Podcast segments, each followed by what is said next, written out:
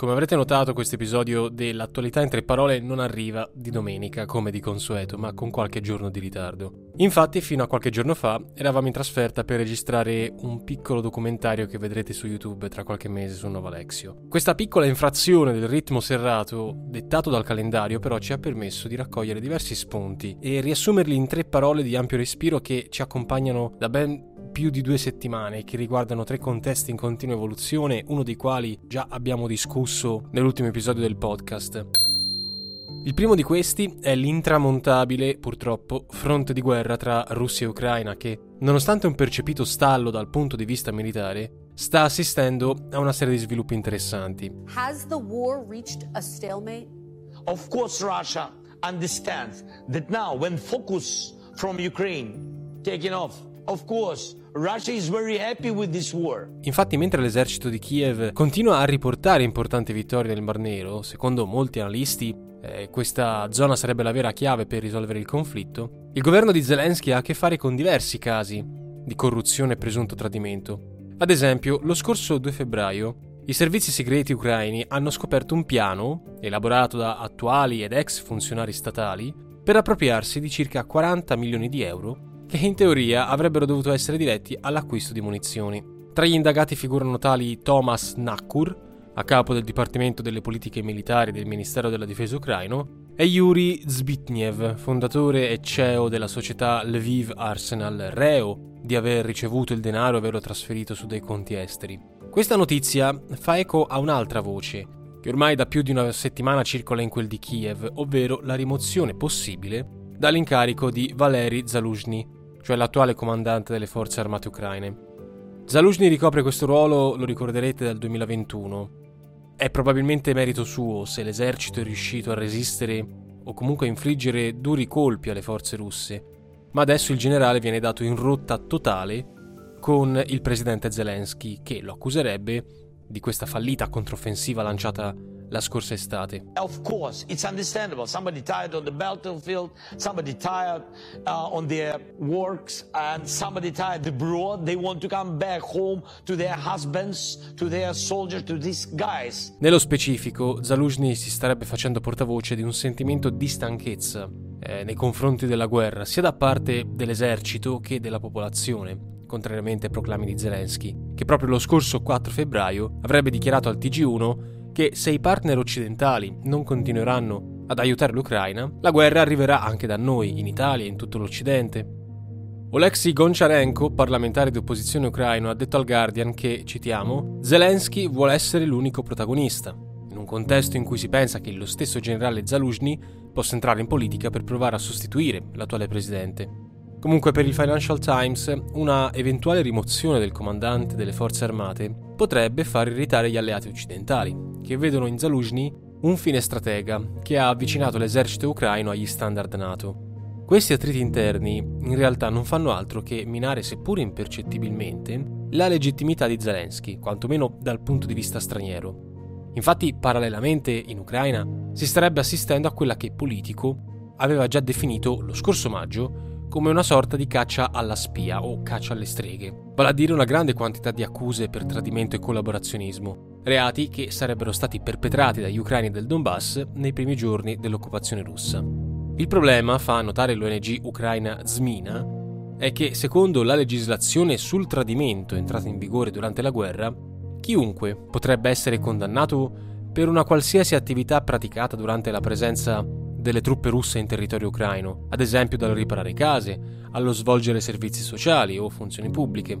Diciamo che non si tratta affatto di buona pubblicità per l'Ucraina, che presto potrebbe non ricevere neanche più gli aiuti militari da parte degli States, dove il Pentagono ha affermato di non disporre di ulteriori fondi da destinare a Kiev.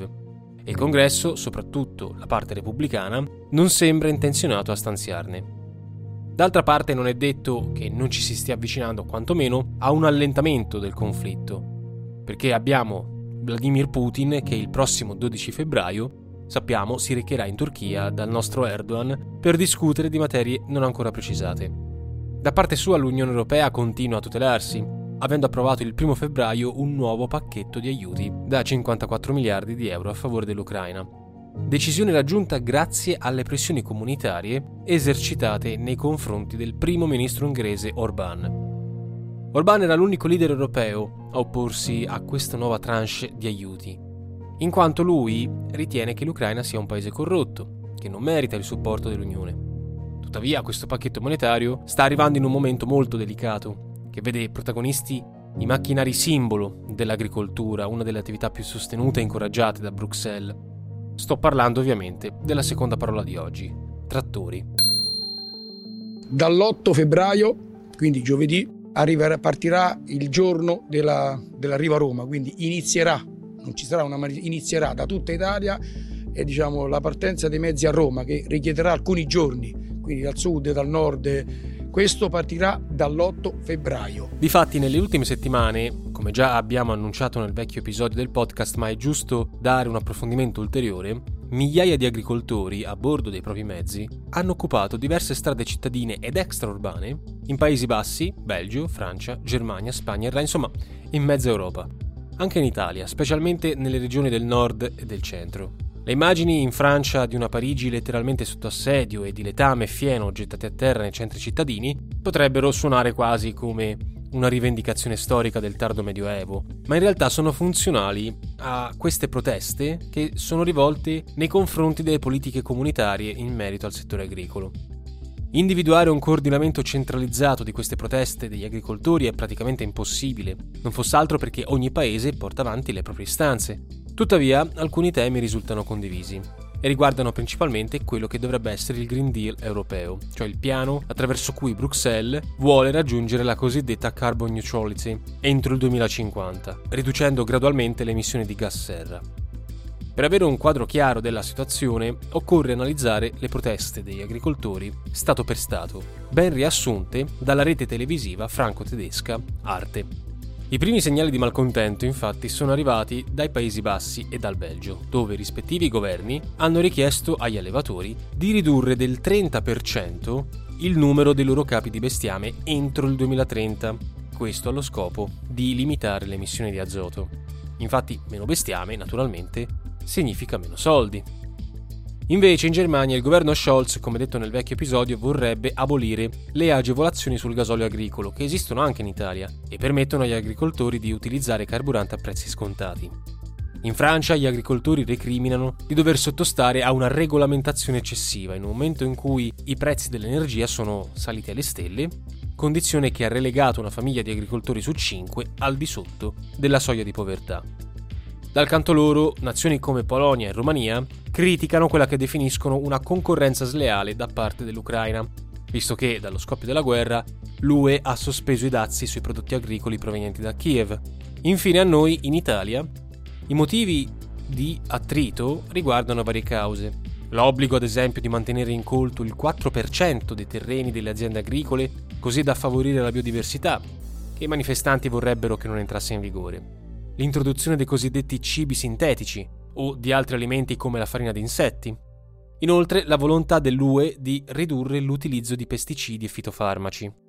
Si tratta di misure che andrebbero indubbiamente a ridurre la produttività e i guadagni delle aziende agricole, tanto che le proteste sono sostenute sia da Coldiretti che dallo stesso ministro dell'agricoltura italiano Lollobrigida, che ritiene che nel nostro paese, citiamo, non c'è un governo da convincere, come in altre nazioni.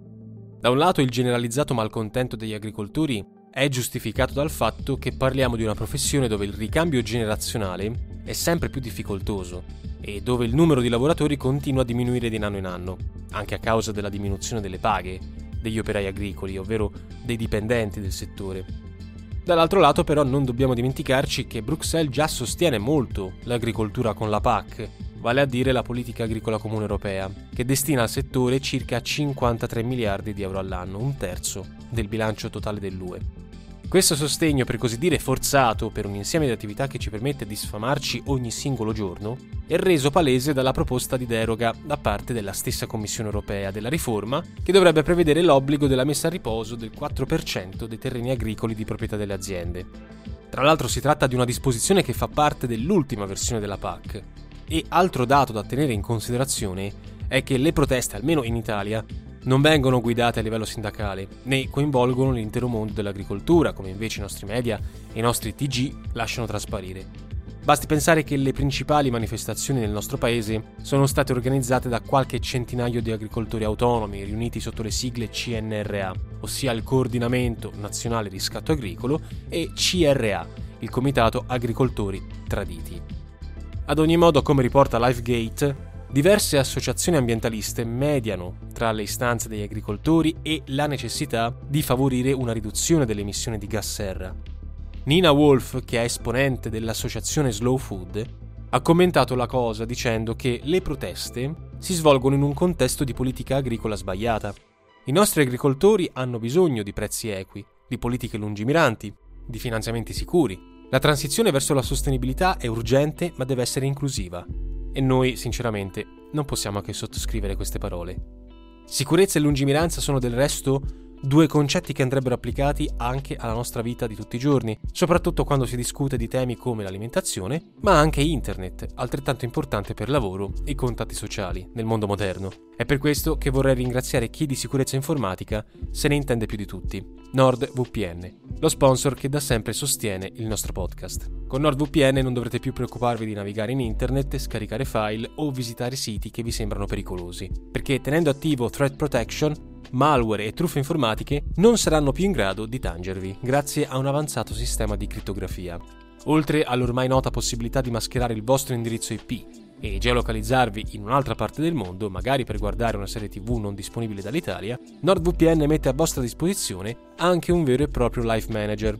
Sto parlando di NordPass, praticamente un cassetto digitale in cui salvare e crittografare tutte le vostre password e note di cui siete a disposizione, in modo da tenere al sicuro i vostri dati e le vostre carte di credito. E quando diciamo al sicuro intendo che sarete in una vera e propria botte di ferro informatica, visto che anche per quest'anno NordVPN ha confermato la sua politica no log. Ciò vuol dire che NordVPN non potrà raccogliere i vostri dati, né tecnicamente sarà in grado di farlo. In occasione del suo anniversario, che parte proprio da oggi, NordVPN vuol fare un regalo a tutti i suoi nuovi utenti. Cliccando sul link in descrizione, acquistando un piano biennale e inserendo il codice NovaGeo, otterrete 4 mesi extra e un coupon valido per 3 mesi di abbonamento gratis, cioè lo stesso che sottoscriverete voi, da regalare ai vostri amici, fidanzati, fidanzate, familiari, nonni o gatti, quello che volete, anche i cani. Ma ora è il momento di parlare della nostra terza e ultima parola chiave, l'elefante nella stanza di oggi. Il tanto discusso Piano Mattei per l'Africa. L'immigrazione illegale di massa non sarà mai fermata, i trafficanti di vite umane non saranno mai sconfitti se non si affrontano a monte le cause che spingono una persona ad abbandonare la propria casa. È esattamente quello che intendiamo fare, da una parte dichiarando guerra agli scafisti del terzo millennio e dall'altra lavorando per offrire ai popoli africani un'alternativa fatta di opportunità, lavoro, formazione e percorsi di migrazione legale. Il Piano Mattei risponde anche a questa esigenza e può contare su una dotazione iniziale di oltre 5,5 miliardi di euro, dei quali circa 3 miliardi verranno destinati dal Fondo Italiano per il Clima e circa 2 miliardi e mezzo dalle risorse della cooperazione allo sviluppo. Questa iniziativa, portata avanti dal governo Meloni sin dal suo insediamento nell'ottobre del 2022, porta il nome del ben noto Enrico Mattei, storico presidente dell'ENI, ci abbiamo fatto un video sopra, e si presenta come un piano di cooperazione internazionale basato su un rapporto di parità tra il nostro paese e il continente africano. Dopo mesi di sostanziale vaghezza e assenza di progetti concreti, lo scorso 28 gennaio Meloni ha dato avvio a un vertice Italia-Africa, che ha visto l'arrivo in quel di Roma di ben 21 capi di Stato e Governo e 5 vicepresidenti, tra cui figurava anche il nostro carissimo Teodorino Obiang, esattamente il boss della Guinea Equatoriale. Se vi siete persi il video sulla Guinea Equatoriale, ve lo consiglio caldamente perché è uno dei video più belli che abbiamo mai realizzato sul canale, è esilarante proprio per quanto è agghiacciante la situazione. Comunque, piccola parentesi, se invece non avete visto il video sulla Guinea Equatoriale sapete benissimo che stiamo parlando del figlio di un dittatore sanguinario, su cui tra l'altro pende un mandato di cattura internazionale, quindi vabbè, facciamoci pure le foto con lui. Naturalmente questa conferenza non è servita soltanto a parlare del Piano Mattei. Quest'anno l'Italia aspetta il suo anno di presidenza di turno del G7, tanto che al vertice hanno partecipato anche la von der Leyen, Metsola e Charles Michel, più vari esponenti dell'OCSE, Banca Mondiale, UNICEF, UNESCO, FMI e ONU. Ecco, in questa occasione Meloni ha avuto modo di presentare alcuni progetti inclusi in questo fantomatico Piano Mattei, ovvero un centro per gli studi sulle energie rinnovabili in Marocco, il miglioramento dei servizi sanitari in Costa d'Avorio, una modernizzazione dell'agricoltura in Algeria, un centro agroalimentare in Mozambico, il sostegno alle coltivazioni in Egitto e un impianto di depurazione delle acque in Tunisia. Alcuni di questi progetti sono già stati avviati negli anni passati, coinvolgono principalmente ENI, e si sovrappongono a dei programmi implementati come la costruzione di un cavo sottomarino tra Italia e Tunisia per trasportare energia elettrica e come il corridoio H2 Sud, ossia migliaia di chilometri di condotti per trasferire idrogeno dal Nord Africa in collaborazione con la Germania. Come riporta il Post, il piano Mattei partirà da un fondo di 5,5 miliardi di euro tra prestiti e donazioni, tratti dalle risorse nazionali per la cooperazione allo sviluppo e dal Fondo Italiano per il Clima. Quest'ultimo è uno strumento istituito dal governo Draghi, inizialmente volto a rispettare gli accordi sul clima stipulati dall'Italia, che il governo Meloni vuole ridurre di oltre il 70%. Di per sé questo piano Mattei sembra più che altro una sorta di piccolo archivio in cui catalogare tutte le idee presenti e future da mettere in atto in Africa, senza però indicare una direzione precisa. Perlomeno questa è l'idea che si vuol far passare, perché dietro al piano Mattei si nascondono due obiettivi cruciali. Il primo, quello di scalzare la tradizionale egemonia della Francia, che viene sempre più vista come portatrice di un modello neocoloniale. Il secondo, contrastare l'immigrazione clandestina, perno della campagna elettorale della coalizione di destra al potere. In entrambi i casi possiamo sospettare che il piano Mattei sia soltanto una semplice mossa di propaganda. Perché per quanto riguarda la collaborazione paritaria tra Italia e paesi africani, benché Meloni sostenga che dai progetti di sviluppo guadagneranno anche i paesi interessati, i maggiori benefici arriveranno certamente all'Italia, che ora come ora ha bisogno di risorse energetiche da estrarre a basso costo. Per quanto riguarda invece la migrazione clandestina, con questa retorica amichevole, Meloni spera di convincere i leader africani e non a impegnarsi maggiormente nel frenare i flussi migratori. Infatti, come suggerisce Politico, stabilire questo tipo di legame è molto rischioso, perché potrebbe dare legittimazione a regimi autoritari, abbiamo parlato di Teodorino Obiang, e soprattutto non porterebbe effetti immediati nel ridurre l'immigrazione. In altre parole, questo piano Mattei al momento è più fumo che arrosto, ed è possibile che rimanga a lungo in questo stato. Come risultato, l'interesse suscitato fino ad ora per questo progetto potrebbe andare lentamente a scemare e potrebbe servire unicamente a compiacere progettisti, imprenditori, capi di Stato africani, non certo le popolazioni oggetto di un cosiddetto sviluppo. Come ha ricordato a Roma il presidente della Commissione dell'Unione Africana, Moussa Faki, dice: «È tempo di passare dalle parole ai fatti. Non ci si può più accontentare di promesse non mantenute». Chissà se sarà questo il caso. Per Aspera.